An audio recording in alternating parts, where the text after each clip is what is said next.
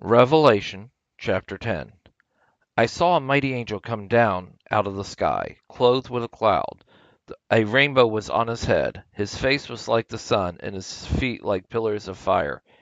He had in his hand a little open book.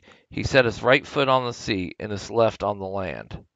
He cried with a loud voice, as a lion roars. When he cried, the seven thunders uttered their voices.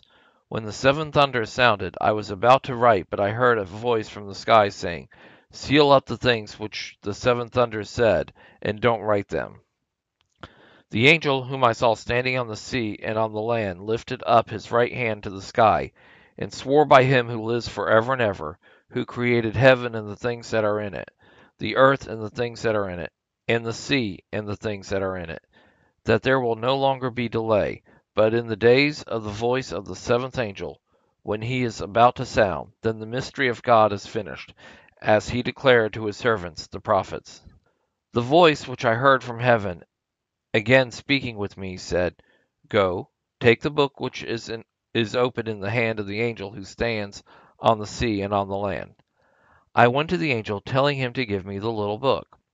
He said to me, Take it and eat it.